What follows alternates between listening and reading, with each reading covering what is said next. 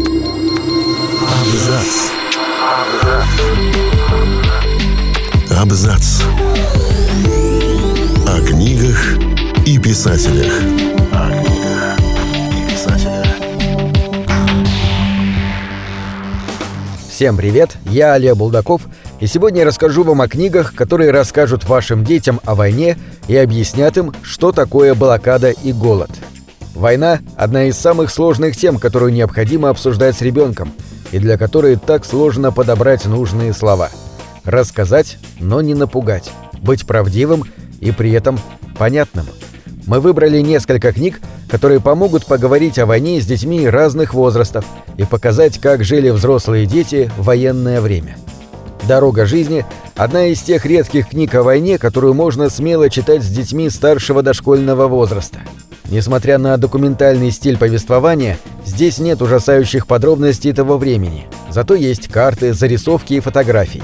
Простым доступным языком автор Нисон Ходза объясняет, что такое блокада и как в ней оказался целый город. Из «Дороги жизни» можно узнать, как выглядели продовольственные карточки, как прокладывался путь через Ладожское озеро, чем занимались дети блокадного Ленинграда и какая техника использовалась для борьбы с фашистами советуем обратить внимание на книгу «Как я учил географию». Война застает семью польского мальчика в Варшаве, и отец принимает решение бежать оттуда в Среднюю Азию. Там среди однотипных глиняных домов и людей, которые говорят на незнакомом языке, маленький Ури мечтает вдоволь поесть хлеба. Но отец приносит с базара не заветную корочку, а географическую карту. Я был очень разозлен – и, думая, что никогда не прощу папу, отправился спать голодным, вспоминает писатель Ури Шулевец. Но уже на следующее утро мальчик тонет в озерах и океанах карты, путешествует по горам и долинам, ест воображаемые манго и папайю, а главное, забывает, что был обижен на отца. Фантазийный мир, мир чудесных открытий и незнакомых слов, заменил маленькому Ури серую и голодную реальность. И я простил отца. Он был, конечно, прав. В 2009 году книга «Как я учил географию» получила премию Кальдекотта и стала лучшей детской книгой года. Повесть Виктора Драгунского «Он упал на траву» первая из серии «Вот как это было». А было так. 19-летний театральный работник Митя Королёв изо всех сил стремился попасть на фронт, но по состоянию здоровья его признали негодным – так молодой московский художник, обуреваемый жаждой подвига и раздерганный безответной любовью, оказался в ополчении. Повесть во многом автобиографична.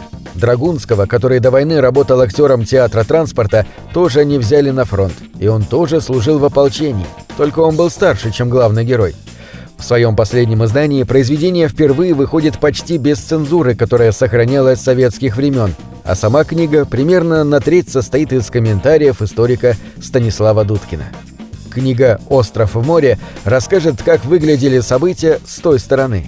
Чтобы спасти своих дочерей Нелли и Штефи, родители, зажиточные евреи из Австрии, отправляют их в Швецию, страну, которая помогла пострадавшим в конфликте детям.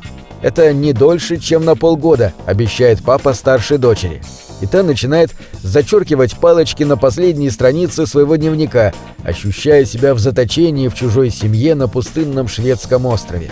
«Остров в море» — первая часть шведской тетралогии Анни Китор, которая заслужила множество литературных премий. По книге был снят одноименный сериал. Еще одна автобиографическая повесть о блокадном Ленинграде, которую можно читать лет с десяти, называется «Хлеб той зимы». Автор Элла Фанякова. Главная героиня Лена пошла в первый класс ровно в тот год, когда город оказался в кольце блокады. Учеба уходит на второй план, а на первый выходят простые вопросы. Что делать, чтобы не чувствовать голода? Папа предлагает сочинять стихи и записывать их в чудом раздобытую тетрадку. Как наесться горькой кашей из сечки, заправленной олифой? Где раздобыть луковые шелухи, чтобы получить из нее хоть немного заветных витаминов? Как это? Война. Что это? Война спрашивает себя Лена в самом начале и очень скоро находит ответы на свои вопросы. В одной рецензии книги Нины Шнирман «Счастливая девочка» было сказано «Мы редко видим книги, которые рассказывают нам не столько о том, что война разрушительна, сколько о том, что позволяет человеку все-таки не разрушиться посреди войны». удивительным семейным теплом и любовью, пронизанной воспоминанием москвички Нины Шнирман. Благодаря родителям, бабушке и сестрам маленькая Нина прожила счастливое детство. Пусть даже оно и пришлось на военные годы и разгар сталинских репрессий. Книга вошла в лонг-лист литературной премии «НОС». На этом все. Читайте хорошие книги.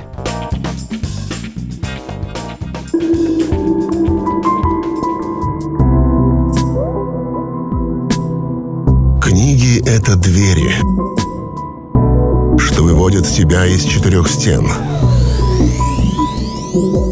С ними ты проживаешь другие жизни, а свою умножаешь в тысячу раз. Тысячу раз.